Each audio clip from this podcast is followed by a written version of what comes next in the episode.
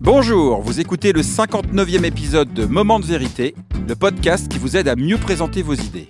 Aujourd'hui, je réponds à une question qui angoisse un grand nombre de nos clients. Comment faire quand rien ne se passe comme prévu? Mon nom est Bruno Clément, je suis le cofondateur de The Presenters, un cabinet de conseil en stratégie narrative. Et mon métier, c'est d'aider les gens à exprimer clairement leurs idées et les présenter efficacement en toutes circonstances, de la machine à café au palais des congrès. Je vais vous faire une confidence. Je ne suis pas très à l'aise avec l'imprévu. Je crois qu'au fond de moi, il y a toujours ce petit garçon inquiet qui se dit Et si ça se passait pas bien? Du coup, j'ai parfois une tendance à vouloir tout prévoir, tout anticiper, pour me rassurer. C'est valable dans ma vie pro comme perso. Par exemple, très difficile pour moi de débarquer dans une ville en me disant YOLO, on verra bien où on mange.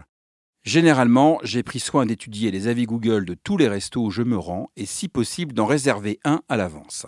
Aurais-tu un problème de lâcher prise, Bruno? Faudra que j'en parle à ma psy. Alors évidemment, quand il s'agit de préparer mes propres interventions en conférence, je fais tout pour éviter l'imprévu. Sauf que bien entendu, parfois, pour ne pas dire très souvent, rien ne se passe comme prévu et il faut gérer. La bonne nouvelle, c'est que ça aussi, ça s'apprend. Et je vais vous partager trois anecdotes qui sont autant d'apprentissage et qui, je l'espère, vous éclaireront sur le sujet. Première anecdote. L'année dernière, un de nos clients m'a proposé de venir partager ma conférence, Le point sur le pitch, auprès d'une communauté internationale dans l'univers du digital. Cette conférence est pour moi un grand classique, j'adore la faire et je sais qu'elle a toujours un impact positif sur le public. Sauf que là, c'était en anglais et dans un format hybride. J'avais en présentiel 250 personnes et un petit millier en distanciel répartis partout dans le monde en live. Donc autant vous dire que je m'étais très bien préparé en amont, tant d'un point de vue narration que d'un point de vue technique. La conférence était à 14 heures. J'arrive bien en avance, histoire de me caler avec l'équipe de la régie comme je le fais à chacune de mes interventions. Je vais voir le régisseur qui me dit On est en pause déj, mais t'inquiète pas, tout est calé, Bruno, la config que tu as demandé est OK, on fera un dernier test à partir de 13h30. Au fond de moi, je me dis 30 minutes, c'est court, mais bon, si tout est calé, ça va le faire. Sauf que, bien entendu, rien, mais absolument rien ne s'est passé comme prévu. Déjà, le 13h30 s'est transformé en 13h40. Il restait donc 20 petites minutes pour se caler avant le live. On démarre les tests, et là, rien ne marche. Le MacBook de la régie qui diffusait mon fichier Keynote fait des siennes. Mes slides ne s'affichent pas ni sur le grand écran principal derrière moi, ni sur l'écran retour en face de moi. Le régisseur me dit T'inquiète, on va trouver une solution. Ok. 13h45. Le fichier est installé sur un nouveau Mac, et là, miracle, les slides s'affichent sur le grand écran. Mais toujours pas sur l'écran de retour.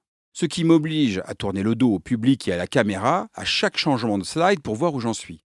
Et franchement, ce n'est ni agréable pour les spectateurs, ni confortable pour moi. Cerise sur le gâteau, je me rends compte que la télécommande ne marche pas. Il est 13h50. Les gens sont déjà en train de s'installer dans la salle. J'aperçois des visages connus. Sur scène, je fais bonne figure, je garde le sourire, mais je peux vous garantir qu'au fond de moi, je suis un peu en mode Houston, nous avons un problème. Le régisseur me dit Bon alors, on a trouvé une solution, on va faire tourner deux fichiers en même temps sur deux ordinateurs, un pour l'écran derrière toi et un autre devant toi. OK. Et pour remplacer la télécommande défectueuse afin de diffuser les deux fichiers, il me tend deux souris et il me dit qu'il suffit que je clique en même temps sur les deux souris pour faire avancer les deux slides sur les deux ordinateurs. Il est 13h55, les 250 personnes sont déjà installées et attendent le début du show. Je me retrouve donc avec une souris dans chaque main.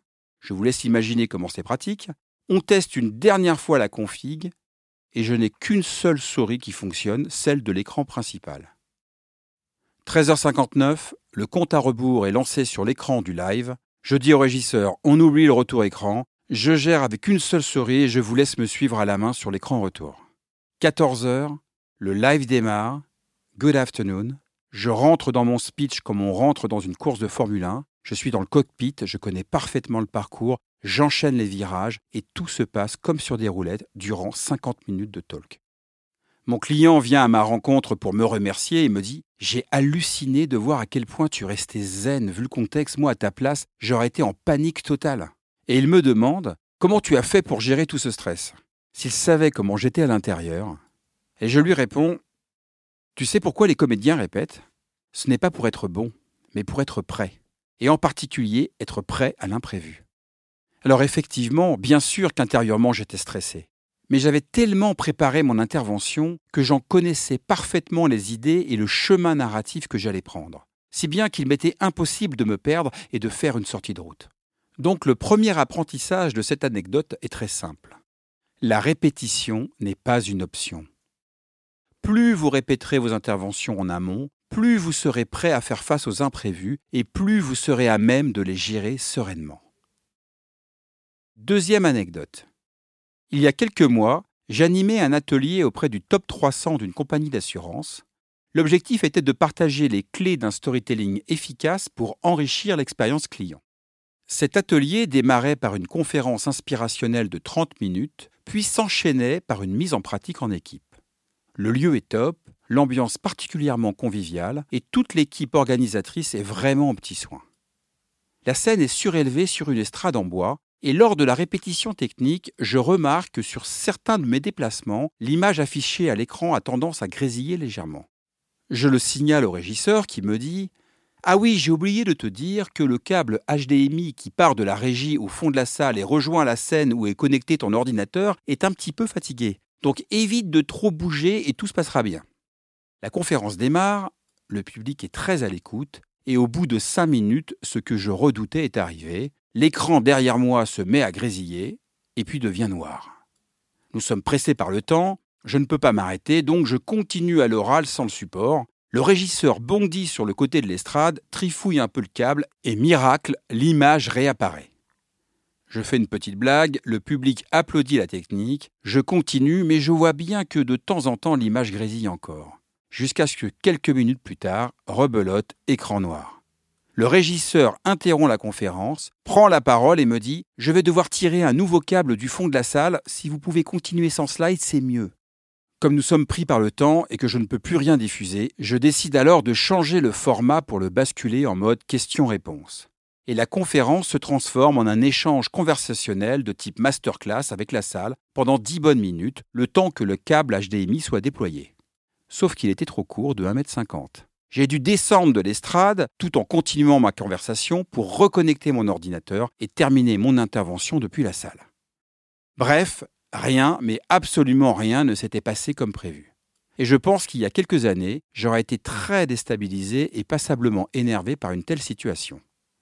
Pour autant, je peux vous garantir que le moment que nous avons passé avec le public était finalement très agréable et que ces incidents techniques ont même contribué à renforcer le lien, l'écoute et l'engagement des participants.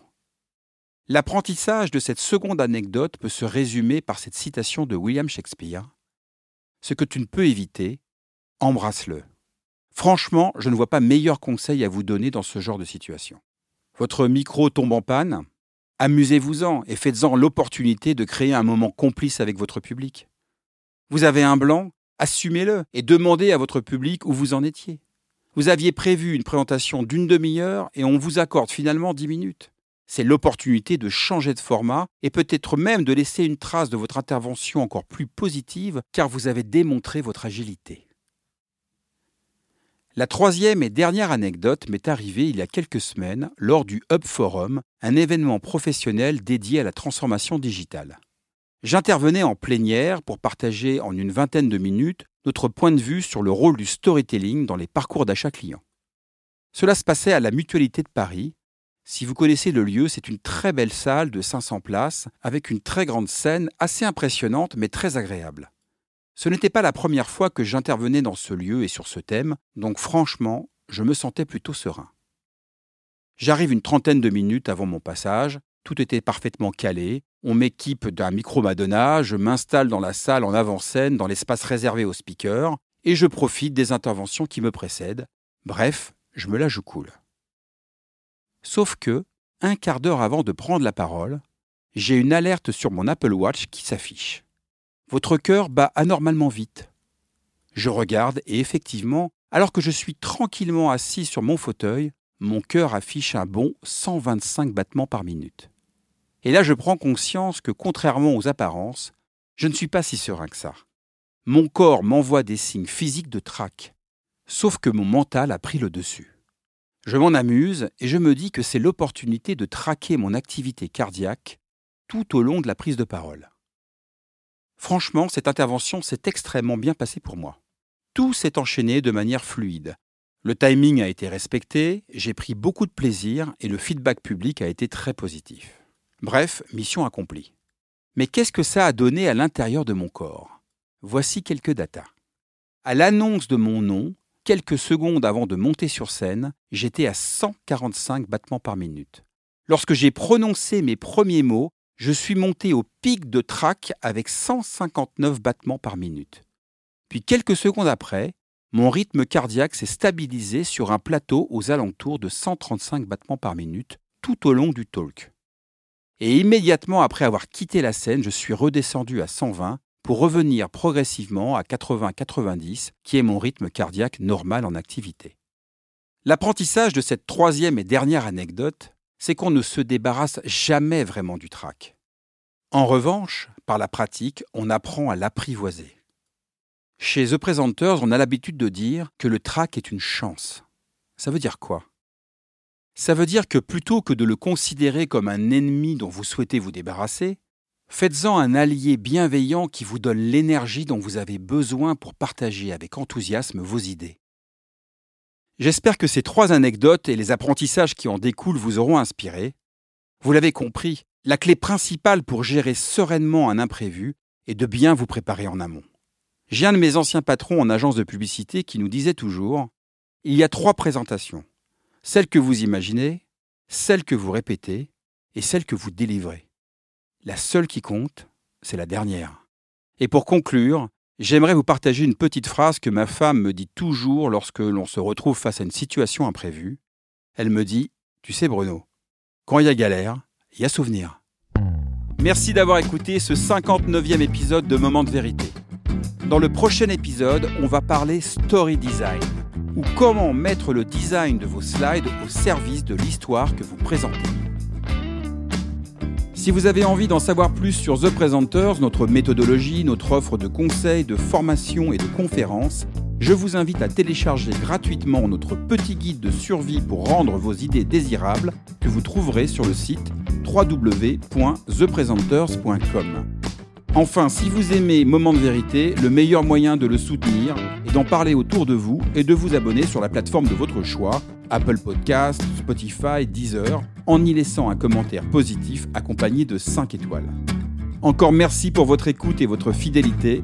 Je vous dis à très bientôt sur Moment de vérité, le podcast qui vous aide à mieux présenter vos idées.